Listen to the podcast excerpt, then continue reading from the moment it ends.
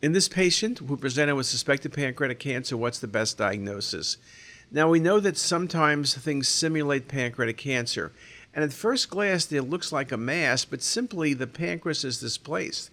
There is a large mass present with adenopathy going into the aortocaval space, and when you look at the coronal view, you see this mass goes all the way toward the hilum, obstructing the common duct.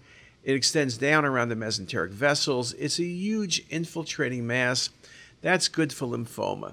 Neuroendocrine tumors are typically vascular. Adenocarcinomas are in the pancreas. This is not. And melanoma can have many presentations, but when you see this bulky infiltration, we're talking about um, lymphoma as the best diagnosis.